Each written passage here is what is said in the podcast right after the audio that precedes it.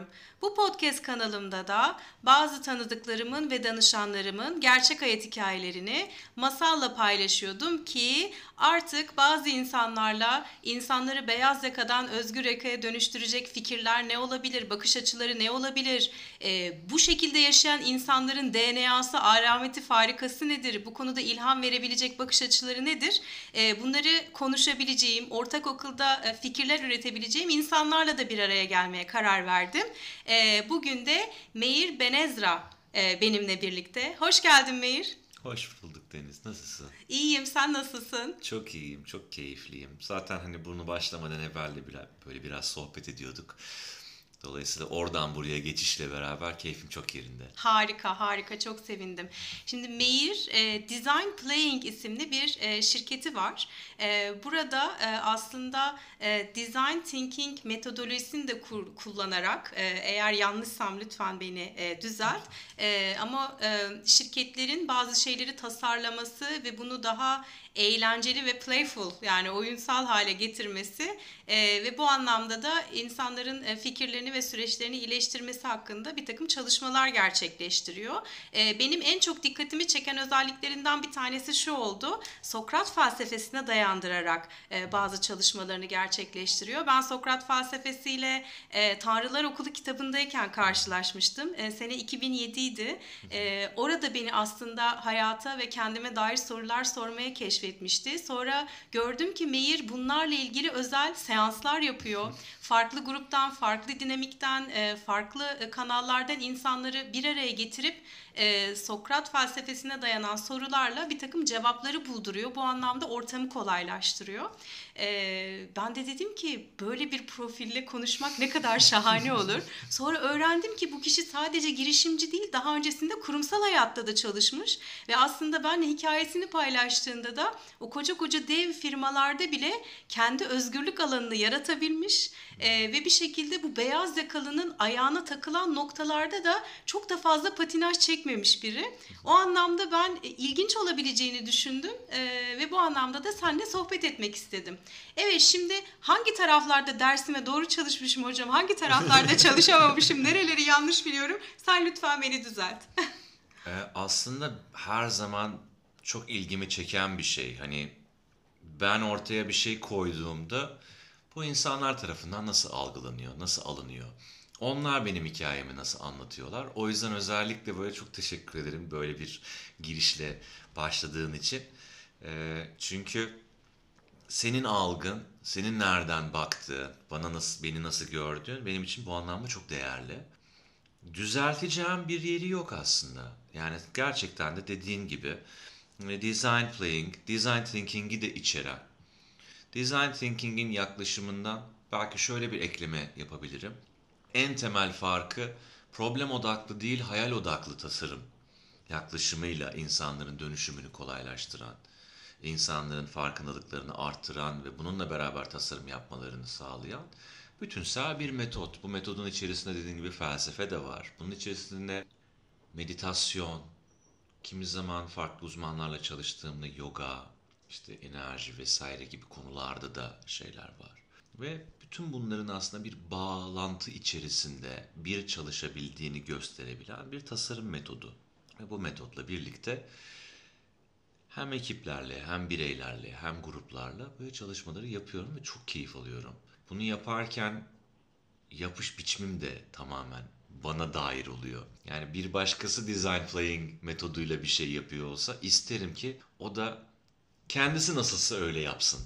Çünkü o kısım çok önemli ya. Bu kurumsal şirketteki kendi özgürlük alanımı kurduğumu söylediğin e, tarafta çok ben olabildiğim için o özgürlük alanımı her zaman kurabildim. Yani insanlarla iletişimimi hep mail olarak yaptım. Yani onun üstüne yapıştırdığım bir işte kurumsal şirketteki etiketim, rolüm üzerinden hiçbir zaman yapmadım. Dolayısıyla o rolüm de çok kolay değişebildi yani. Tanımı değişebildi, ismi değişebildi, içeriği değişebildi. Bütün bunlar da zaten özgürlüğün en büyük böyle açılımlarını getiriyor yani. Hani zaten bir şey değişebiliyorsa sen istediğinde o zaman özgür oluyorsun işte zaten. Aslında senden şunu duyuyorum.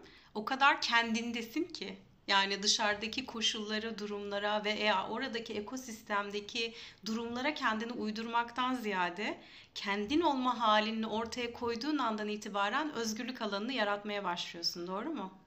Çok güzel ifade ettin. Bunun içerisine belki şunu da ekleyebilirim.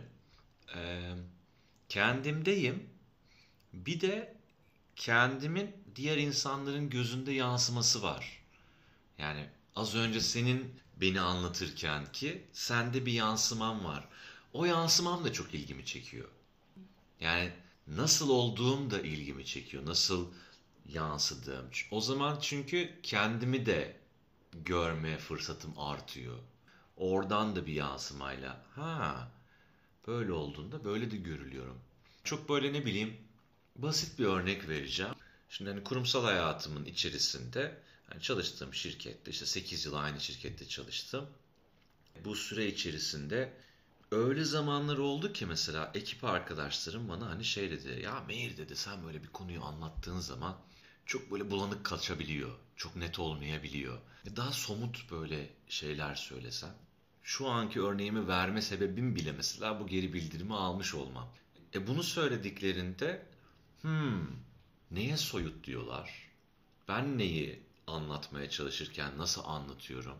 Nasıl ifade ediyorum? Bunları düşündüğümde o zaman değiştirebileceğim, kendimi daha da hizalayabileceğim. Çünkü bir şey ifade etmek istediğimde onu ifade etmek istiyorum. Edebiliyor muyum? Bunu çok net görebildiğim fırsatlar doğuruyor o insanların beni görüşü. Diğer taraftan kimi zaman duygularıma dair geri bildirim alabiliyorum.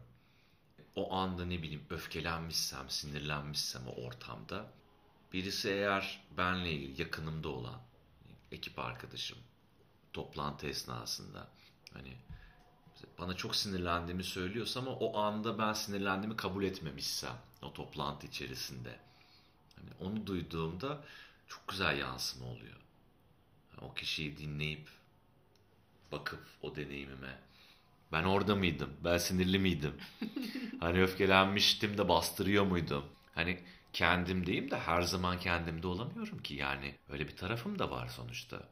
Evet kendimde olduğum taraflarım yapmak istediğim işe dair, keşfetmeye dair. Yani ben çok uzun yıllar servis tasarımı, işte deneyim tasarımı üzerine çalışmalar yaptım.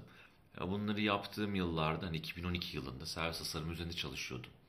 Türkiye'de. Yoktu. İşte e, Fjord yeni galiba giriş yapıyordu Türkiye'ye. Fjord hani servis tasarımı ajansı olarak daha Accenture satın almamıştı. Yeni giriş yapıyordu. Dünyada vardı yapanlar. Amerika'da yoktu. Avrupa'da vardı böyle birkaç şirket.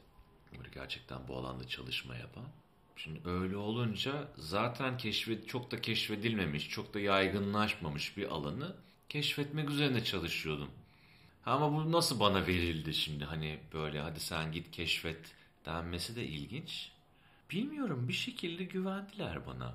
O da o da değerli bir taraf bence. Yani bir şirketin sana güvenebilmesi aslında riskli de konular yani.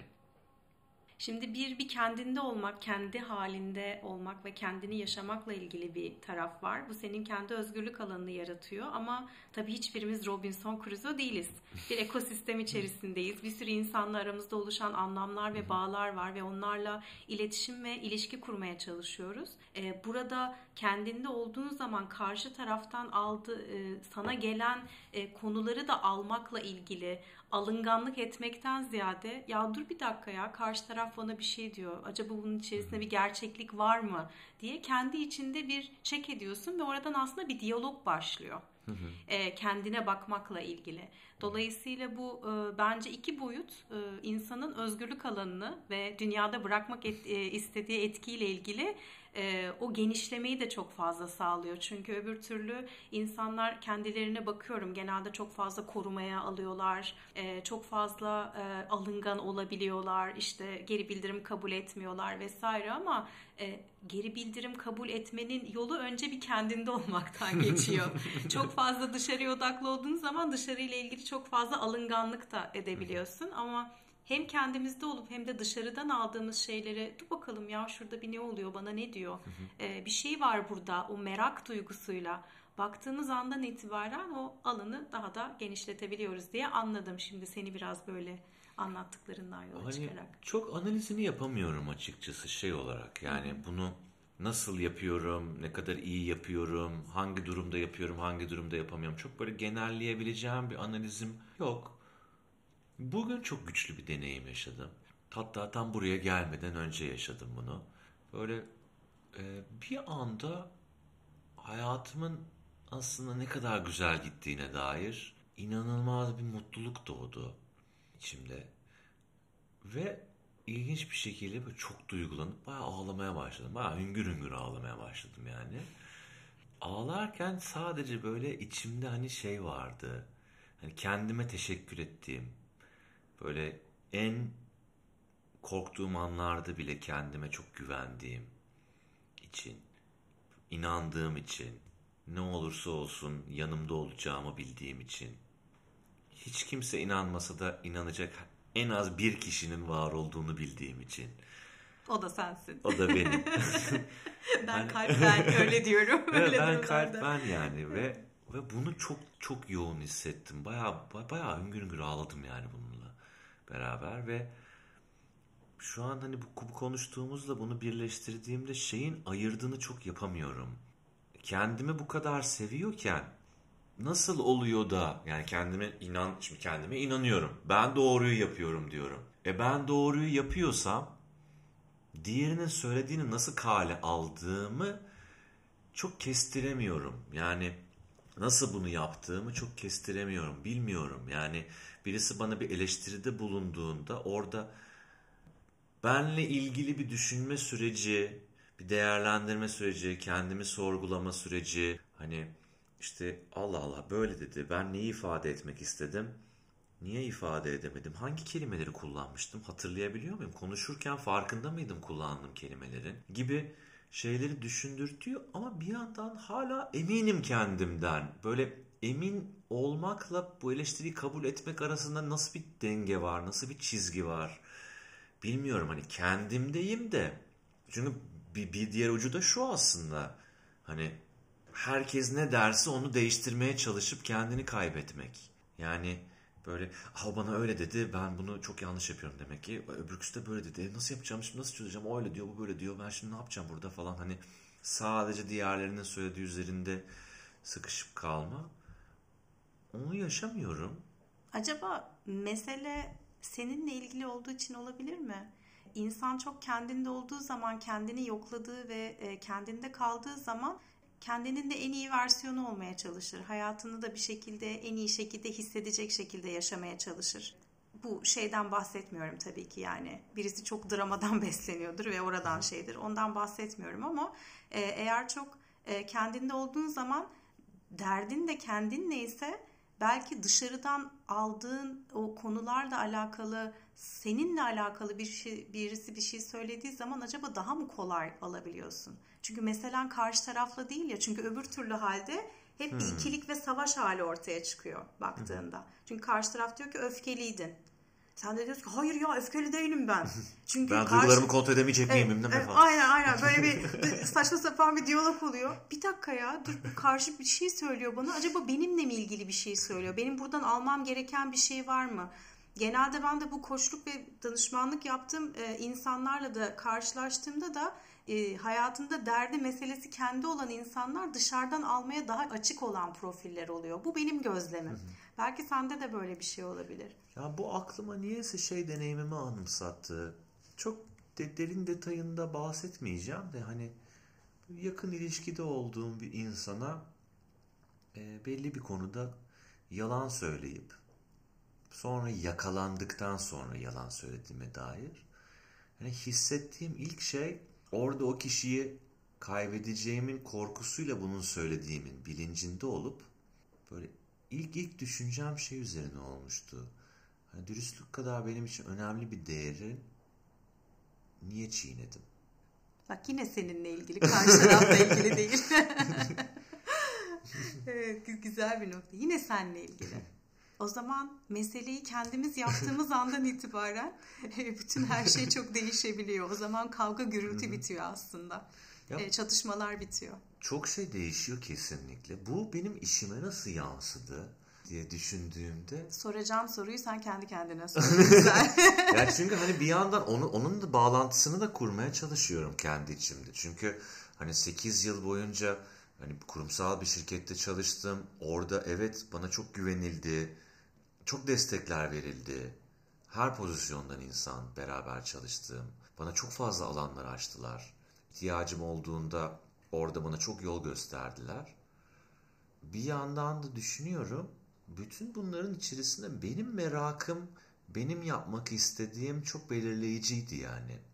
Daha şöyle söyleyeyim. Ben üniversiteden mezun olmadan önce tasarım okudum. İletişim tasarımı okudum. İletişim tasarımı okurken çok netti benim için. Ben bir şeylerin bilinçli bir biçimde, bu tasarımın bilinçli bir şekilde uygulandığı bir yerde çalışmak istiyorum. Ben bir tasarım ajansında çalışmayacağım. Tasarım ajansları tasarımı çok bireysel gustolar üzerinden yürütüyor. Bunu metodik bir şekilde ilerletmiyorlar. Ben bir metodun olduğu bir yerde çalışmak ve buna dair bir şeyler keşfetmek istiyorum. Netti bende ve ben 4 yıllık şeyim boyunca hiçbir yerde staj yapmadım. Yapmayacağım dedim. Ben niye istemediğim bir deneyimin içerisine kendimi sokayım ki? Ben bunu öğrenmek istiyorsam, bunun olduğu bir yer olursa bu merakımı gidermek için oraya girerim dedim. Ve dördüncü yılımda işte o sekiz yıl çalıştığım yer. Staj yaparak başladım. Burada bence öğrenciler için çok kıymetli bir şey söyledin. Ben ne istediğim konusunda çok nettim. Ee, başka alanlara hiç gözüm bile gitmedi. Yani staj yapmadığım, başka bir alanda çalışmak istemediğimi fark ettim ve buradan yola çıkarak da kendi kariyerinin aslında gidişatını da ipleri sen ele aldın dışarıdaki koşullardan ziyade sen kendi istediğini netleştirdikten sonra ne yapacağına karar verdin ve o şekilde oldu. Fakat şu anda benim en çok karşılaştığım sorular bazen işte bu üniversitedeki okuyan arkadaşlarımızla da işte bazen konuşmalar yapıyorum. işte destek olmaya çalışıyorum elimden geldiği kadar kafaları net değil. Sen peki nasıl net olabildin içinde? Şimdi zaten kritik olan yer orası. Net değildim. Ne konu, oldu da net konu, oldu? Konu, konu net olmam değil. Zaten olay bilmediğim taraf. Bilmediğimden neye çekildiğimle ilişkili. Hı hı.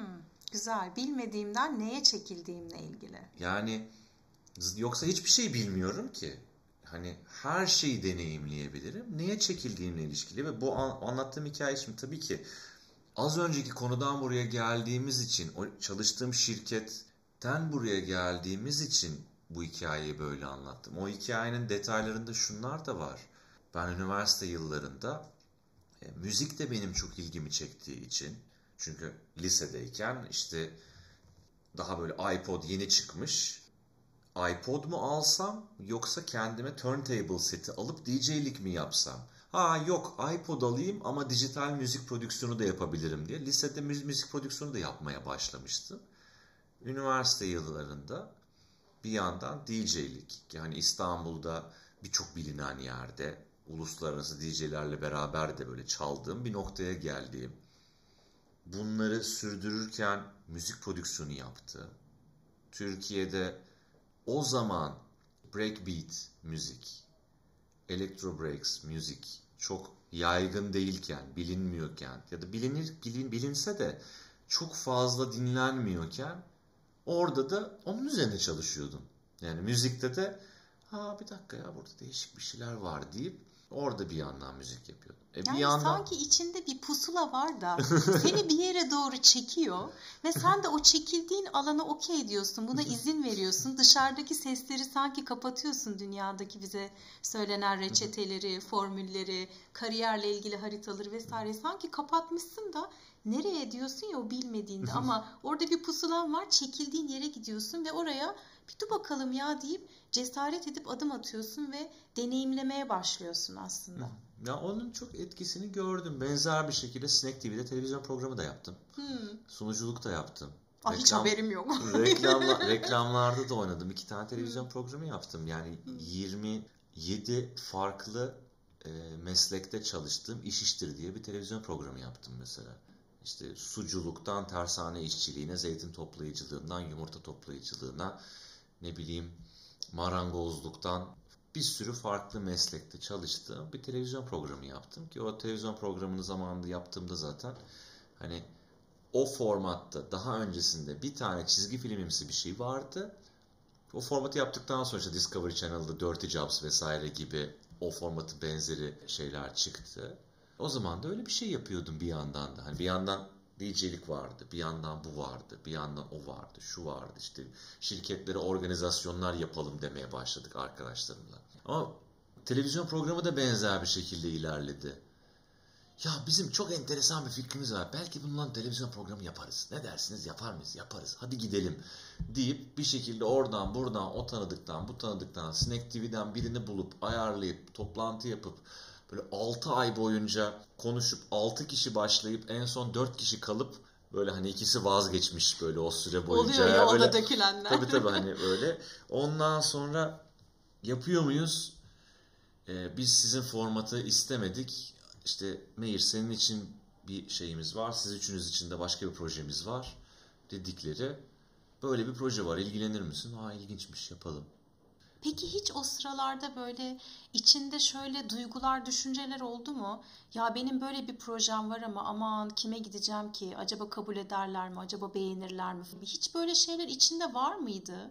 Yani çünkü bazen insanların kaygıları oluyor, kendi özgüvenleriyle ilgili sıkıntılar olabiliyor. Ya ben kimim ki şimdi bunu yapacağım diyor. Ben o Sanki senin kumaşında hiç bu yokmuş gibi anlatıyorsun da o yüzden.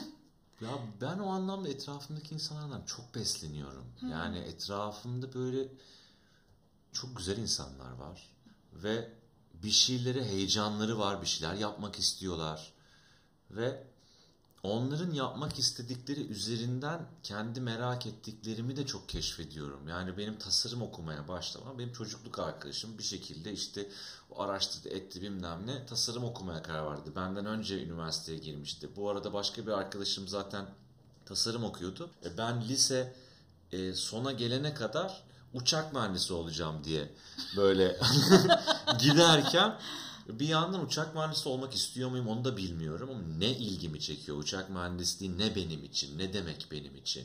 Dolayısıyla niye ben bunu bununla ilgileniyorum? Çocukluğumdan beri sistemlere, mekaniğe, işte bir şeylerin toplanma nasıl işlediğine, nasıl bir ilişkiler zinciri kurduğuna çok bakıyorum. Çok ilgimi çekiyor. Bunun karşılığında niye uçak mühendisliği? Uçmak çok ilgimi çekiyor. Gökyüzü çok ilgimi. Ortaokulda NASA'ya mektup yazdım ben. Bana projelerini göndersin falan diye. İşte Mars rover'ının vesairenin. Ben de böyle NASA'dan gelmiş şeyleri var. ne güzel. Böyle hani çok ilgimi çeken şeyler. Ha, uzay ilgimi çekiyor. Sistemler ilgimi çekiyor. NASA böyle bir şey yapıyor. İşte oralarda bir şey yapmak için uçak mühendisliği falan deyip o, tarafa doğru giderken bir yandan da deniyorum ama sürekli. Yani benim için hayaller hiçbir zaman gelecekte olan şeyler değil olmadı. Yani madem ben uçak mühendisliği istiyorum işte uçak mühendisliği için mühendislik dersleri alacağım değil mi? O zaman lisede ben bir elektronik dersi alayım bakayım. Mühendisliğe en yakın ders elektronik. Sevecek miyim bakayım? İşte- Deniyorsun yani. Bir Hani- kolları sıvayıp bir dur bakayım sevecek miyim diye oraya bir Tabii merak ettiğim, aslında, merak evet. ettiğimi yapmaya ihtiyacım var. Evet. Yapmadan nereden bileceğim ki? Doğru. Hani çok seveceğim, çok seveceğim, çok seveceğim, çok seveceğim, çok seveceğim. Aradan 5 yıl geçmiş. Geldi. He? Aa sevmedim. E 5 yıl niye geçirdim ben? 5 yılımı niye geçireyim ki ben öyle? Hiçbir şey yapmayarak, sadece merak ederek. Ama buna dair hiçbir aksiyon almamış olarak. Eylemsiz merak çok ciddi bir suçluluk duygusu bırakıyor bir de insanların içinde. Yani o an elimde ne varsa onunla hep bir şey denedim yani. Hiçbir zaman kusursuzu olsun gibi bir şeyim olmadı. Bu yalan.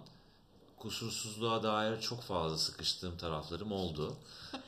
Merhaba memnun oldum. Yani böyle şöyle olacaksa böyle de olsun, bilmem ne de olsun falan dediğim çok oldu. Nerelerde var, nerelerde yok tam emin değilim. Ürettiğim şeylerde, eserlerimde kusursuzluğa takıldığım şeyler oldu. Yaparken çok daha az oldu. Böyle işte ya elimde şöyle söyleyeyim sana şimdi ilk müzik yapmaya ben başladığımda bir arkadaşımla beraber böyle To Get For diye bir şeyimiz vardı. DJ duomuz vardı. Onunla beraber böyle müzik yapmaya başladığımızda o böyle ses dalgalarını gösteren programlar vardır. Sadece açarsın ses dalgası gösterir. Yani orasını burasını kesip biçebilirsin, yapıştırabilirsin. Tek kanal böyle şey gösteriyor. Onunla müzik yapıyorduk. Orada tempoyu tutturmaya çalışıyorduk falan. Buradan kestiğimizde buradaki şu milisaniye yapıştırırsak falan diyorduk. Yani böyle çok özel bütün fonksiyonları olan bir uygulama kullanma ihtiyacı hissetmedim yani mesela. Orada öyle bir kusursuzluğum olmadı. Ama eseri o, ortaya koyarken. O araçla o eseri ortaya koyarken tempo kesinlikle kaymamalı. İşte nota birbirine uymalı. Ses düzgün olmalı. Benim sevdiğim bir çıktı olmalı.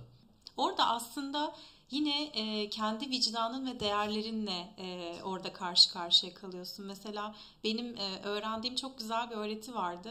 Dedi ki bir gün e, bir yoga öğretmeni, o zaman 2010 yılıydı, Arzu Özev, kulakları çınlasın, ondan da bir yayın yapacağız.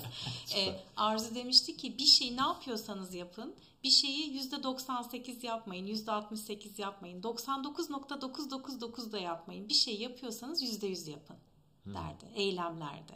Evet ilk etapta e, vesaire çok fazla planlarken, programlarken zaten neyin nereye doğru gittiğini bilemezsin ama emeğini yüzde yüz ortaya koyduğun zaman gerçekten onun enerjisi başkalarına daha güzel geçiyor. Ve oradan aslında insanlarla bir şekilde yaptıklarını sevdiriyorsun ya da insanlarla bağ kurmanı sağlıyor derdi. E, bu mesela benim kafamda çok e, oturmuş bir noktaydı. Zaten babadan dolayı obsesif bir e, aşırı mükemmel dibinin dibinin dibi. O da makine mühendisi böyle çok savunma sanayinde çalışıyor. Çok acayip acayip projeler yapıyor. Onda da vardı. Zaten aileden geçmişti ama bir başkasından da bunu duyduğum andan itibaren hep gerçekten bu işin hakkını verdim mi? Ben gerçekten kendi içimde rahat mıyım, iyi miyim? Yani yüzde yüz yaptım mı diye hep e, soruyorum. O da bir şekilde sanırım o hizmet de birilerine ulaşıyor ve o iyi hissetme halini karşılıklı yaşadığın anda ve orada buluştuğun andan itibaren çok garip bir sevgi ortaya çıkıyor. Ya çok ilginç. Bu konu e, bizim benim böyle işte karma grup yaptığım Sokratik diyalogların bir tanesinde konuşuldu. Hmm. Başarı kaygısı üzerinden böyle giden bir şeydi kişinin aslında en iyiyi kendi içinde zaten bildiği üzerine ki bu Sokratik diyaloğu yapmadan önce benim de çok içten hissettiğim bir şey olduğundan üniversitede ders verirken e, notlandırma sistemini bunun üzerine kurmuştum. Hiçbir kişi bir başkasına not veremez diyerek her kişi kendi yaptığının ne seviyede olduğunu yüzde yüz mü yaptın, yüzde altmış mı yaptığını sen biliyorsun. Sen kendine not vereceksin diye tüm öğrencilere bıraktım ve üç kişinin kendini sınıfta bıraktığı bir deneyim olmuştu. Mükemmel. Bu alanı aslında açtığın andan itibaren insanlar kendilerine gerçeklikle bakabiliyorlar. Çok acayip değil mi? Ama buna cesareti olan öğretmen kaç tane? Özellikle hayatta ya da şirketlerde. ya bir yandan çünkü şey de var. İnsanların, yani öğrencilerin burs aldığı, bursunu kaybetme riskinin olduğu vesaire bir ortamda bir yandan. Dolayısıyla orada insanların kendi sınıfta bırakmış olması tamam ana derslerden bir tanesi değildi. Hani orada bir sürü faktör tabii ki devreye girer. O kişiler kendi içlerinde tam olarak neyi değerlendirdiler asla bilme şansım yok. Sadece kişinin kendiyle ilgili değerlendirmesinin kendinde kaldığı bir dünyada biliyoruz hepimiz ya neye ne kadar girdik. Ya şunu deneyimledim ben çok. Yaptığım bir tasarımda biliyorum ya en iyimi koydum oraya. Aradan böyle bir 6 ay geçmiş geri dönüp baktığımda o tasarım o anımın en iyisi değil. Ama o, o anımda en iyisini en iyisi. koyduğumu biliyorum. Evet. Dolayısıyla tatminim orada. Eğer bugün bir daha yapacak olsam çok başka yaparım. Aynı şey şu anki bilincimle o verdiğim dersi tekrar verecek olsam geçenlerde bunu da düşündüm. Ha şu an o dersi verecek olsam böyle yapardım. Niye o zaman aklıma gelmemiş acaba? Ama artık o zamanki sen değilsin. Tabii, Şu tabii. anda başka birisi. Tabii ki hani niye gelmemişe bakıp şunu da görmek değerli bence. Ben nereye dönüşmüşüm? Onu da görmek. Yani niye gelmemiş kendini dövmek için değil ki her zaman bu soru. Hani niye gelmemiş? Ha şundan dolayı gelmiş. Çünkü o zaman ben konuya böyle bakıyormuşum. Şimdi buradan bakıyorum. Allah Allah çok daha kapsayıcı olmaya başladım. İnsanlara çok daha sorumluluk vermeye başladım. Allah Allah o zaman bunu geçen gün düşünüyordum. Bu bahsettim 8 yıl çalıştığım şirket Türksel Global Bilgi bu arada. Yani hani Evet. ismini böyle vermekle ilgili bir şeyim yoktu. Sadece öyle geçti. Yani Türksel Global Bilgi'de çalışırken mesela yıllarca ben yönetici olmayacağım diyordum. Çünkü hani yaptığım işi yapmaya ve insanları kolaylaştırdığım bir yerde çok yakın bir zamanda Allah Allah o zaman yönetici olmayacağım diyordum. Ama baktığımda insanların hayatını kolaylaştırmak, iletişimlerini kolaylaştırmak, beraber bir şeye doğru onları harekete geçirmek ve onların yanında sürekli kendi alanımda yenilikleri böyle araştırarak sürekli o böyle sınır sınırı genişleten, sınırı zorlayan, sınırı böyle kazıyan, ya burada ne varmış diyen, böyle o kazımayla yeni şeyleri çıkartma eğiliminde olan halimle birilerine ilham da veriyorumdur. Birilerine vermiyorumdur. Çok hani şey bir konu değil o. Benim söyleyebileceğim bir konu değil. O öyle olduğum halimle gözlemlenebildiğim, birilerini harekete geçirebildiğim bir yerde aslında bir liderlik yapıyorum. Ama bu durumda benim yönetici olmakla ilişkili düşüncem neydi ya o zaman? Hatırlamaya çalışayım. Ben neye hayır diyordum? Şimdi olsa evet der miydim? Çok fazla bu tip şeyleri değerlendiriyorum da e, yaptığım bir çalışmada birisi çok güzel ifade etmişti. Böyle kendinde keşfettiği, kendimizle olan ilişkide arkadaşça konuşmak diye. Ne demek bu sence?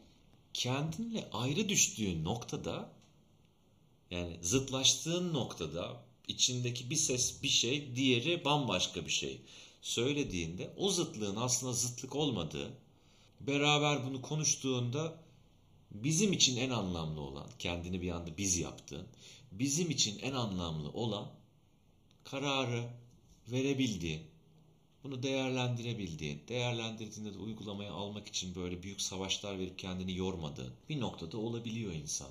Evet. Bu var. Deneyimledikçe arttırma kendi- şansımız var. O zaman kendimizle e, diyaloğa da daha e, sık oturmalıyız gibi bir e, bilgi geldi bana buradan. E, ki bu genelde yaptığımız bir şey değil. Çünkü bence insan en çok kendinden kaçar.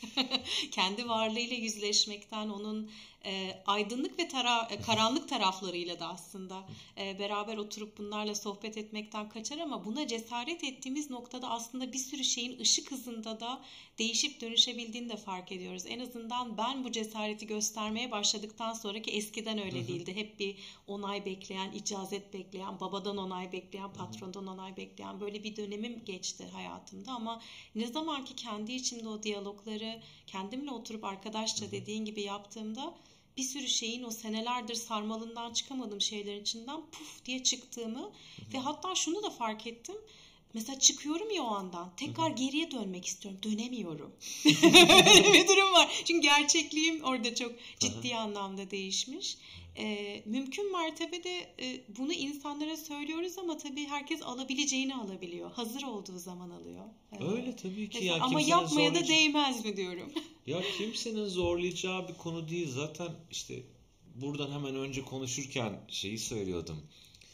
Amaç değişmek falan değil zaten. Anlamak yani. Anlamak evet. Hani bir amaç olacaksa o da yani niyet diyelim, amaç demeyelim. Niyet hani orada anlamak, kendini anlamak böyle işte bu design playing üzerine çalışmaları yaparken çocuklardan çok ilham almış olan bir, bir metot. Çocuklardan ilham alması için çocuklarla çalışmak yani Değil mi? mi?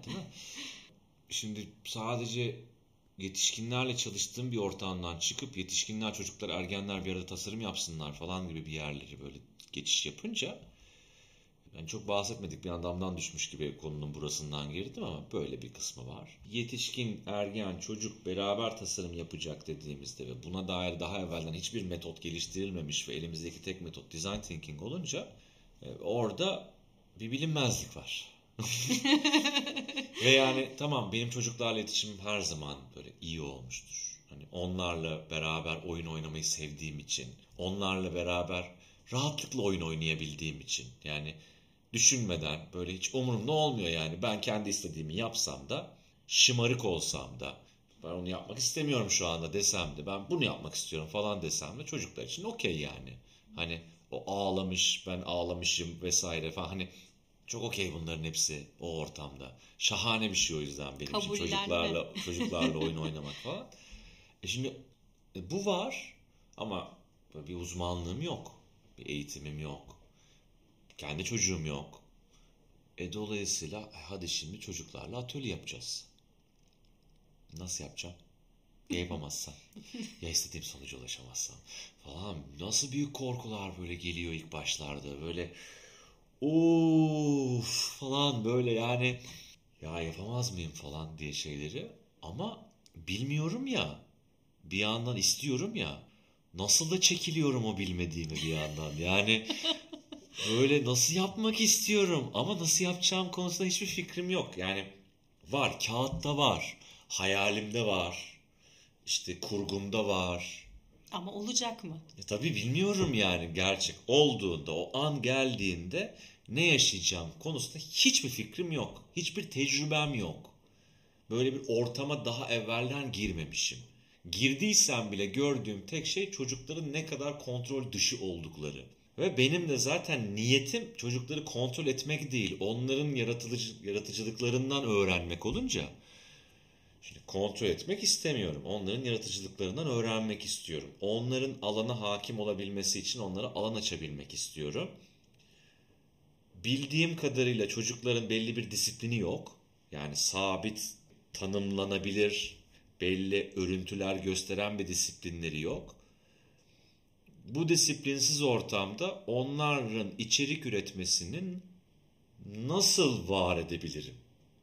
Yani, Orada disiplini nasıl sağlayabilirim? Yani disiplini ben mi sağlamalıyım? evet. Onlarla bu disiplini nasıl paylaşabilirim? Ya da disiplinsizlik içinde mi bir şeyler çıkarmalıyız? Yani oradaki de disiplinden kastım aslında bir şeye odaklı olarak belli bir düzen çerçevesinde uyumlu biçimde üretim yapmak. Ki sen bunu seviyorsun. Evet. Yani benim metot zaten sevgim buradan geliyor bir yanda. Hı hı. Kontrol değil, bir disiplin oluşturmak, bir düzen oluşturmak ve o düzen esnek bir düzen olabilmesi, değişebiliyor olması, her düzenin parçası olan kişinin o düzene katkıda bulunup esnetebilmesi, değiştirebilmesi üzerinden kurulu ve esnek düzen anlayışım var. Kusursuzluk tarafım zaten o düzen anlayışı tarafından geliyor. Bir yandan esneme kısmı da işte diğer taraftan. Şimdi e, bu böyleyken, bu durum varken, yani ben böyle bir niyet içerisindeyken kendi kendi eleyen bir süreç bir yandan. Hani nasıl o çocuğu kontrol edeceğim falan diye giremiyorsun yani. Çünkü kendi merak ettiğine aykırısın onu, o durumda. E şimdi bunlarla ilgili kendimle sürekli soru soruyorum. Yani ne olabilir diyorum yani mesela. Tamam hadi bakalım. Hadi madem korkuyorsun ne olmasından korkuyorsun? İşte ne bileyim çocuklar ya istediğimiz çıktı falan. İstediğin çıktı ne? Bilmiyorsun ki. ha. Evet bilmiyorum. Peki ne çıkarmasını istiyorsun? Tamam bir konu etrafında. Peki konuyu verdiğinde ya uymazlarsa ya seni dinlemezlerse. Peki ben onları dinlemek istiyorum. Ben onları dinlediğimde onlar beni dinler mi acaba? Böyle bir sürü sorular. Bir sürü sorular. soru ve bilmediklerim, bilmediğim noktada ha bunu bilmiyorum. Peki bunu bilmiyorum. Bilmediğim şeyleri kabul ettiğimde korkum hafifliyor. Oradaki merakım ve heyecanım daha baskın hale geliyor. Ya bu arada hani herkes için böyle mi bilmiyorum. Benim deneyimimde Çoğu ben insan için değil. Ben şey şey açısından söyledim. Hani şu herkes için böyle mi bilmiyorum. Ben tek seferde tek duygu yaşamıyorum. Yani şu an korkuyorum. O kadar basit olmuyor benim için. Hani şu an korkuyorum, heyecanlıyım, aynı zamanda çok neşeliyim, çok mutluyum falan. Hani böyle hepsinin ayrı böyle bir dallaştığı. Little içinde, little into the middle. Tabii tabii içinde böyle harita var e, ve bayağı böyle şey gibi görüyorum. Korkum şu an çok bağırıyor da heyecanımı bastırıyor ama heyecanım da oradan bir yandan bana bunu söylüyor falan gibi hepsini bir arada böyle Equalizer gibi. Yaşadığım aynen öyle bir farklı frekanstan farklı farklı bir sürü enstrüman dinlediğim bir iç dünyam oluyor. Ve hepsi böyle işte o sohbetimin bir parçası. Her birisi başka bir şey söylüyor. Korkum bir şey söylüyor. Heyecanım başka bir şey söylüyor. O esnadaki merakım bir şey soruyor filan. Böyle o, onların hepsinin içerisinde gezmek beni çok çok çok besliyor yani. Bütün bunların bir arada konuşması için ben böyle içimde sürekli zaten kolaylaştırıcılık yapıyorum. Böyle. Şimdi sana söz verelim. Şimdi sana söz verelim falan. Hani Sürekli orada bir Peki en nihayetinde bu kadar bilinmezliğin sonunda bu kadar duygu e, çeşitliliğinin arasında bu kadar little little into the middle e, düşüncelerin arasında e, deneyimin nasıl oldu? Çok merak ediyorum çocuklarla olan deneyimim deneyimin. çok panikli oldu. Yani böyle çocuklar geldi bir şey söylüyorum bambaşka bir şey yaptıklarını gözlemliyorum falan böyle nereye gidiyor bu konu falan diyorum ama bir yandan böyle o iç muhakemem o süreye kadar geçirdiğim iç muhakemem hangi değerlerle oraya yaklaştığımı netleştirdiğim için içimde kendime hani duygularım çıksa da şöyle bir kılavuzun var Meir. Bu Onda ortamın değerli. bu ortamın değerleri bunlar. İnsanların kendi hallerinde açığa çıkartacakları yaratıcılıklarına izin vereceksin. Çocukların hayallerine alan açacaksın. Çocukların kendi oluş hallerini gözlemlemek için kendine fırsat yaratacaksın gibi bir iç kılavuz yaratıp oraya giriyor, girdiğim için olmayacak galiba falan diye böyle içimden bütün böyle paniklerim olduğunda o kılavuzuma bakıp içimde peki bilmiyorsun, bilmiyorsun, bilmiyorsun, bilmiyorsun diye diye diye diye diye diye. Çünkü ilk kez deneyimliyorsun, bilmiyorsun, bilmiyorsun diye diye en sonunda bir baktım çocuklar hiç benim beklediğim yollardan gitmemiş olsa da benim istediğimin 10 katı böyle bir içerikle karşıma böyle fantastik sunumlarla mesela bir, bir seferinde şey yapmalarını, bir maket çıkarmalarını, yeni bir öğrenim modeli üzerine bir maket çıkarmalarını istiyordu. Ya bayağı öğrenim modelini anlatırken kurgusunu bir eliyle yarattığı maketin üzerindeki karakteri seslendirip canlandırırken diğer eliyle piyano çalarak falan anlatan çocuklar falan çıktı bir anda ortaya falan. Oradan o çocuk piyano çal, çalmayı biliyormuş belli ki ama yani bunu da kullanmak istemiş ve böyle hikayesini anlatıyor ve anlattığı hikayeler bana böyle hayata dair mesajlar veriyor falan ve ben böyle orada "Aa, okey. okey. iyi ki sabretmişim. İyi ki durmuşum falan. Hani iyi ki izin vermişim. Yani hani bugünkü o teşekkürüm, hüngür hüngür ağladığım dediğim o teşekkürüm de bunlara dair. Yani iyi ki içinde kendine çıkartıp deneyimlemeye alan açtığın o değerler kılavuzlarını güvenerek, inanarak sabretmeyi biliyorsun. Bu, bu güce teşekkür yani bir yandan öyle bir taraftan da. İnsanoğlu tabii bilgiyi e, bu deneyimlerden yola çıkarak üretiyor. Beyninde işte böyle değil mi sağdan soldan o bilinmezlik içerisinden aldığı topladığı şeyleri o verileri bir bilgiye dönüştürüyor. Aslında sürekli bu anlamda da üreten bir e, insanız ama bu bilgiyi e, üretebilmek için de e, aslında hani dedin ya beklentimin 10 katı kadar çıktı da ulaştı. E, bence buradaki benim e, duyduğum içgörü şöyle bir şey oldu. Bilmiyorumu kabul ettiğin andan itibaren beklentiden uzaklaşıyorsun. Beklentiden uzaklaştığın andan itibaren karşı tarafa daha fazla alan açıyorsun. O alan açtığın yerde de bilinmezlik içerisinde değerlerine pusulan yapıp bilgiden değil de değerlerinden yola çıkarak orayı açtığın andan itibaren beklenenin çok ötesinde sonuçlar ortaya çıkabiliyor. Ama Çıkabilir, gel gö- çıkmaya da bilirdi bu çıkmaya arada. da bilir. Evet, evet. O başka bir öğrenim olurdu. Evet. Ama özellikle ben bunun yetişkinler dünyası ve şirketler için çok önemli olduğunu düşünüyorum. Mesela benim de böyle çok fazla strateji çalıştayları, işte bir takım kültür çalıştayları vesaire bir sürü konular oluyor. Hep arkada bir ajanda var, hep arkada bir çıktı var, hep arkada bir beklenti var. Aman şu bilmem ne beye dikkat et, aman bu bilmem ne hanımın e, işte çok fazla konuşur onu biraz sustur. Arkadan bana sürekli bir beklenti yüklemesi oluyor. Fakat o sınıfa girdiğim andan itibaren benim sorumluluğum o bana yükledikleri dataları arkamda bırakıp oradaki akışa kendimi bırakmak. Çünkü ben de bilmiyorum ne olacağını. Ve aslında o insanlarla ilgili kafamızda e, koyduğumuz ön yargılar ve beklentilerin tam aksi durumlarla da karşılaştığımız çok oluyor. E, o zaman bir dakika ya ben kimim ki o insanlar hakkında böyle düşünüyorum. Dur bakalım belki bambaşka bir ortamda bambaşka bir tarafı ortaya çıkacak. Bilmiyoruz ki. Bunları birbirimize izin verdiğimiz zaman o bilmiyorum mertebesinden yola çıkarak e, hareket ettiğimiz zaman çok başka alanlar açabiliyoruz aslında insanlara ve şirketlerimize de e, aslında. Sadece buna cesaretimiz yok çünkü bilinmez olandan çok korkuyoruz ya Meir. Bu deneyimler bilgiyi üretiyor dedi. Oradaki bilinmezlik, açtığı alan, beklentisizlik bunlar çok değerli de şöyle bir tarafı da var. Korku da bilgi üretiyor. O tip atölyelerime hazırlık yani ilk kez deneyimleyeceğim atölyelerime hazırlık olduğunda ki uyanan korkuda nereden bilme, bildiğimi bilmediğim bir sürü varsayım var ortada. Böyle yaparsan böyle gidecek böyle felaket olacak falan. Hani olmuyor. Olmayabilir. Yani ha, olmuyor ya da olmayabilir. Olmadı yani bugüne kadar olmadı. Felaket olmadı. Ama kafamda var bu bilgi. Bu bilgi nereden geldi bana? Hiçbir fikrim yok. Gökten zembille Ay Ya hiçbir fikrim yok. Nereden geldi? Ben nereden öğrendim o bilgiyi? Onun felaketle sonuçlanabileceğini nereden öğrendim?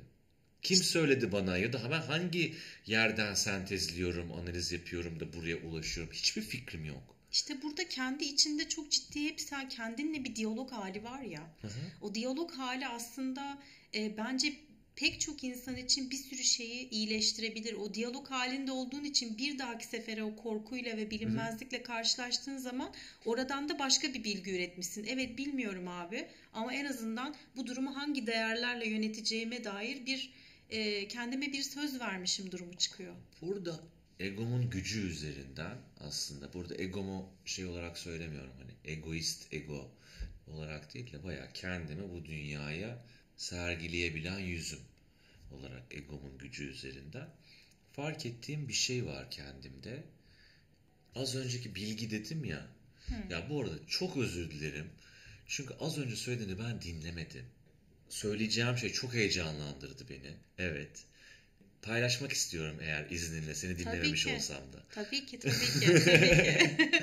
Buradaki farkındaysan çok spontan. Böyle soru moru falan hazırlamışım sevgili dinleyiciler.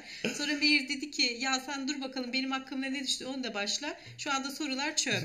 Dün de başka bir kayıt yaptım. Orada da soru moru yoktu. Bizim böyle spontan bakalım buradan neler çıkacak. Biz de bilmiyoruz. Evet Meir seni dinliyorum. Az önce şey dedik ya.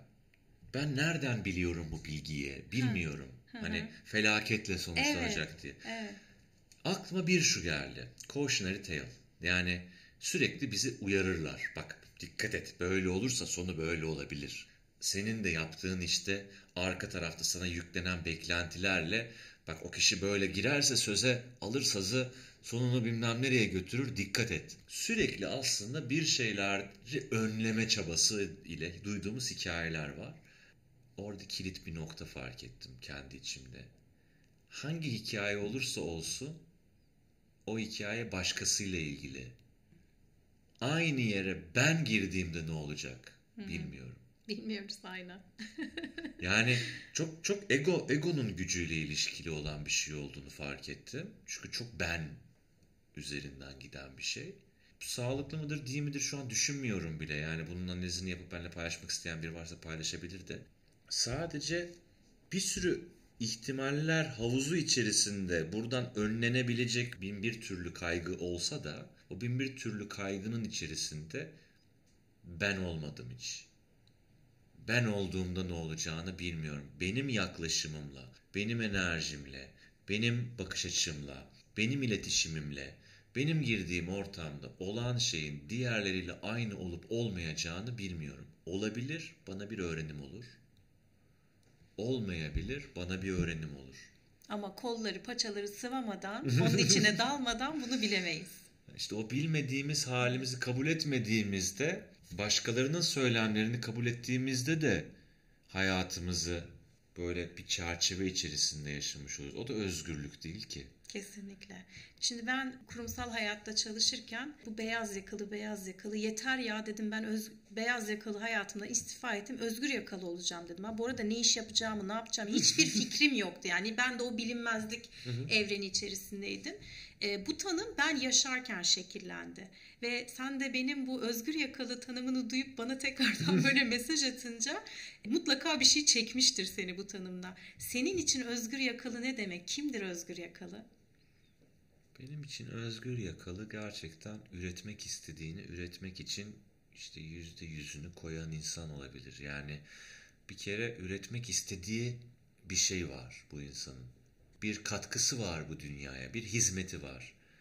Benim hizmetim neyse bunu profesyonelliğe çevirebiliyorsa o çevirdiğim profesyonellikte işte ben özgür yakalı olurum.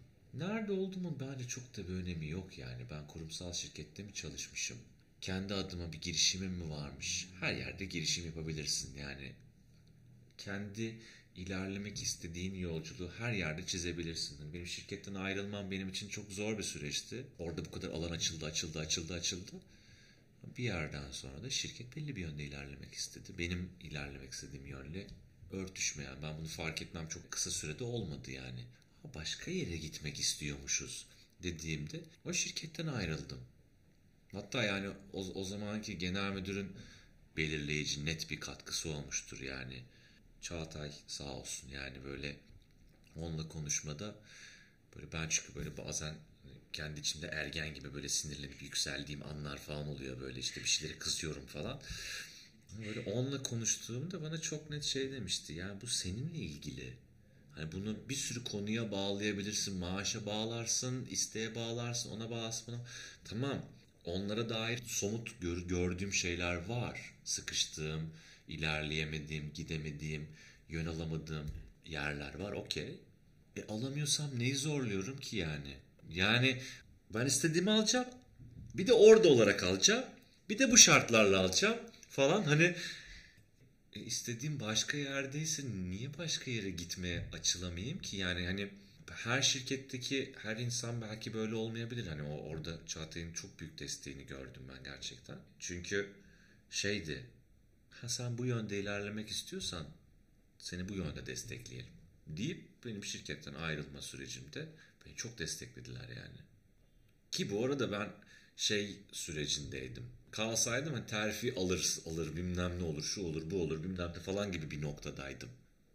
O değil derdim sadece. Başka bir yöndeydim ben. Onların da beni bırakabilmiş olması çok değerli. Bazen bu çift taraflı yani ben tutunduğum kadar onlar da tutundu, tutunsa belki oradan böyle fena bir çarpışma doğacaktı. Doğmadı yani hani Çağatay o kadar tutunmadı. Net gördü. Senle ilgili dedi. Ben de bir dakika benle ilgili diyorsa bir benle ilgili olan tarafına bakayım dedim. Ha, öyle netleştim. Evet benle ilgili ya ben bu kararı vereceksem kendi kendime de verebilirim falan hani. İlla bana şirketin bir tarafa ittirmesi, kaktırması, yönlendirmesi Tabii gerekiyor. çünkü o güne kadar ittirmemiş, kaktırmamış şirket bugün niye ittiriyor, kaktırıyor diye düşünüyordum. Yani hani no ne değişti falan. Orada değil sadece, başka bir yerde. Evet. Aslında çok güzel bir şey söyledin. Buradan çıkacak özet. Evet Özgür Yakalı tanımın harika oldu bence. Her şey seninle ilgili ve nerede olduğunun hiçbir önemi yok. Aslında bazen ne iş yaptığının bile bir önemi yok. Sadece onu nasıl yapmak istediğin, hangi hali ruhiyet içinde olmak istediğin ve e, gerçekten bulunduğun yerle beraber aynı tarafa doğru yol alabiliyor musunuz yoksa akıntılar sizi başka tarafa doğru mu sürüklüyor? E, sürüklediğini fark ettiğimiz zaman da e, o zaman biraz hem kendi yönümüzü tekrardan kontrol etmemiz hem de e, biraz hayata da tevekkül etmemiz lazım. Belki bize bambaşka olasılıklar açıyordur bu anlamda. Kesinlikle bunu görebiliriz, bu tarafa doğru geçebiliriz. Bunun içerisinde tabii ki şey kısmı çok değerli insanlar için, benim için, senin için, her insan için yani. E, haliyeti ruhiyemiz önemli. Nasıl deneyimlediğimiz hayatı. Bir yandan da gerçekten herkesin başka başka yetenekleri var yani. Ya bunu şeyde çok gör görüyorum. Buradan ne kadar ilişkilidir değildir hiçbir kanıtım yok. Sadece yaklaşım olarak bahsediyorum. Hani çocuğa büyüyünce ne olacaksın sorusu vardır ya. Yani büyümeden bir şey olamazsın varsayımı barındıran. Kendi içimizde de merak ettiğimiz yerde üretim yapıyorsak eğer, orada elimizi sıvayıp böyle kolumuzu sıvayıp böyle içine girmişsek eğer, okeyiz bence. Bence çok okeyiz yani. Bence de. Ya böyle ha orada bir şey başarmamıza, orada mükemmel mükemmel değil, kusursuz olmamıza mükemmel kamilden geldiği için hani zaten sürekli gelişim halindeyiz diye şey yaptım. Geri aldım o kelimeyi. Yani kusursuz olmamıza çok Gerek de yok yani. Hiçbir şey gerek yok zaten de. Ya merak ettiğimiz bir şey var mı? Hani bir yandan şöyle bir durum varsa benim merak ettiğim bir şey yok ki yani işimde ben zaten hani para kazanmak için geldim. Merak ettiğim bir şey de yok.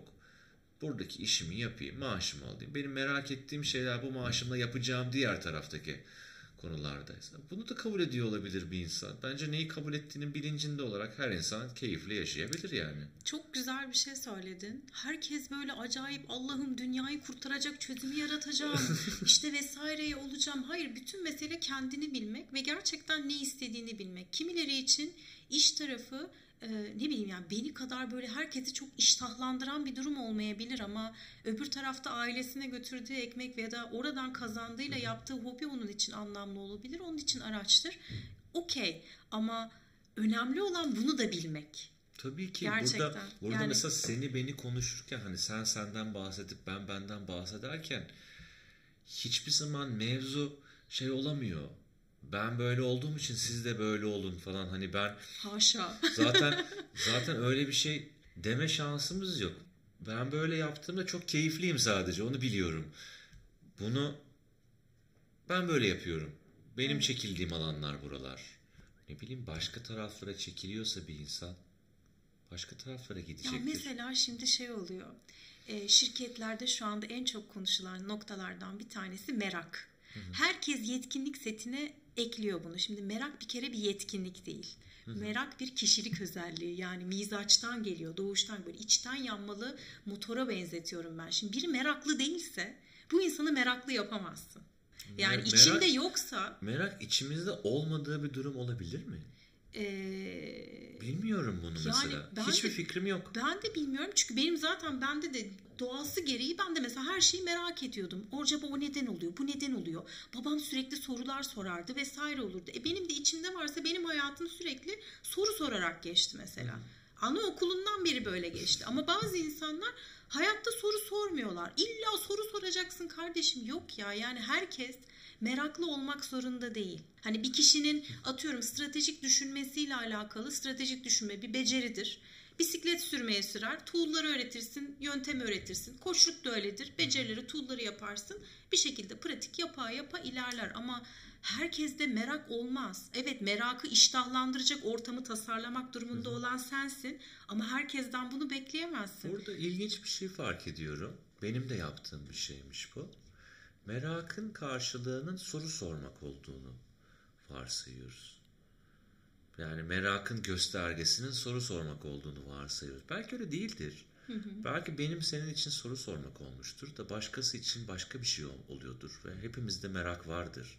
Bilmiyorum ki insanlar meraklarını nasıl yaşıyorlar acaba? Ha, bak bu da çok güzel bir bakış. Hiç böyle düşünmemiştim. Mesela çünkü o kadar kendini sürekli soru soru soru soru. Yani ben evet, ben de Evet. soru soruyorum sorarak. Evet. Benim merakım hep sorudan şey yapıyor da hani bilmiyorum belki Ama birisi mesela bak anneannemden örnek vereyim rahmetli Allah rahmet eylesin.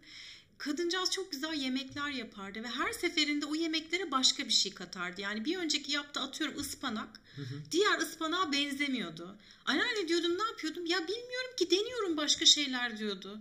Ve her seferinde bize bak onun da merakı atıyorum o ev işlerinde yaptığı şeylerdeki eylem tarafında doğal ve kendiliğinden ortaya çıkıyordu. Bu da olabilir. tabii ki ya biz yani bizim için diyeceğim. Hani senin için de öyle olduğunu söylediğinden dolayı bunu böyle paylaşıyorum. Merakım doğduğunda bu merakımın ikinci adımı birinci adım doğuşu, ikinci adımı soru sormak olduğu için herkeste soru sormak olmayabilir. Belki bazı insanlar soru sormayı atlayıp direkt denemeye geçiyorlardır. Belki Aynen. bizde arada bir soru olduğu için biz metotlara doğru daha yaklaşıyoruzdur. Aynen. Biz hani sonuçta baktığımızda kolaylaştırıcı olmak diğer insanlara bağlı bir meslek. Yani diğer insanların yapmasını kolaylaştırmak için var oluyorsun. Evet. Arada soruyu soran kişisin. Yapacak olan kişi üçüncü adımda kalıyor. Belki böyle farklı strüktürler, yapılar vardır insanlar içinde. Ben soru soruyorum merakım üzerine. Öbürküsü deniyor. Öbürküsü başka bir şey yapıyor. Öbürküsü başka bir oluş haline geçiyor. Peki sana burada bir soru soracağım. Buradan bir soru açıldı. Bu soruyla da beraber yavaştan toparlayalım. Bir saati aştık. Öyle mi? Evet evet ama olduğu gibi paylaşacağım zaten. Edit medit yok bende. ne çıkarsa baktığınızda. Peki şirketleri düşün. Mesela Türksel Global Bilgi diyorsun. Hı hı. Kocaman bir şirket, bilmem kaç bin çalışanı olan vesaire. Herkesin o kadar farklı farklı durumları var ki ve bu farklılıktan herkesin bir şekilde bir noktalarda buluşmasını ve bir yerlere beraber gitmesini hı hı. yol alıyorsun. Peki bu kadar farklılık içerisinde bu hı hı. insanları anlama halini nasıl geliştirebiliriz? Bu sorunun içerisinde bütünü anlayacak bir varlıktan bahsetmiş oluyoruz ben o varlık olabilir miyim bilmiyorum ki. Ben hani bütünü algılayabilecek dediğimde herkes kendini anlasın yeter yani. Hmm.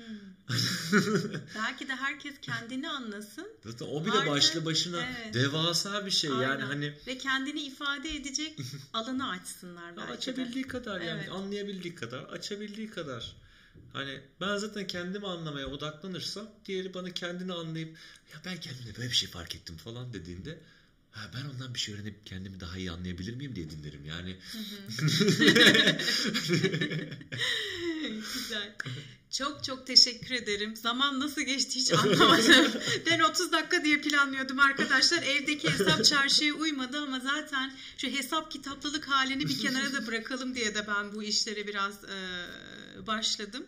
E, çok teşekkür ediyorum Meir. Senin son söylemek istediğin bir şey var mı? Yok şükürler olsun ki buradayız işte. Evet ve yaşıyoruz. Nefes alıyoruz. keyifle ya keyifle evet. gerçekten hani merakla, huzurla, sevgiyle, sevinçle, neşeyle hepsini böyle birlikte dengesiyle yaşayalım işte. Harika. Çok teşekkür ederim. Ben de teşekkür ederim. İyi ki varsın. Evet, bu haftanın sonuna geldik. Ee, önümüzdeki hafta başka bir konukla beraber bakalım hangi konulara keşfe çıkacağız. Ben de merakla bekliyorum. Ama emin olun ki bununla ilgili hiçbir planım yok. Sizlere de plansız programsız akışta keyifle yaşayacağınız günler ve anlar diliyorum. Hoşçakalın.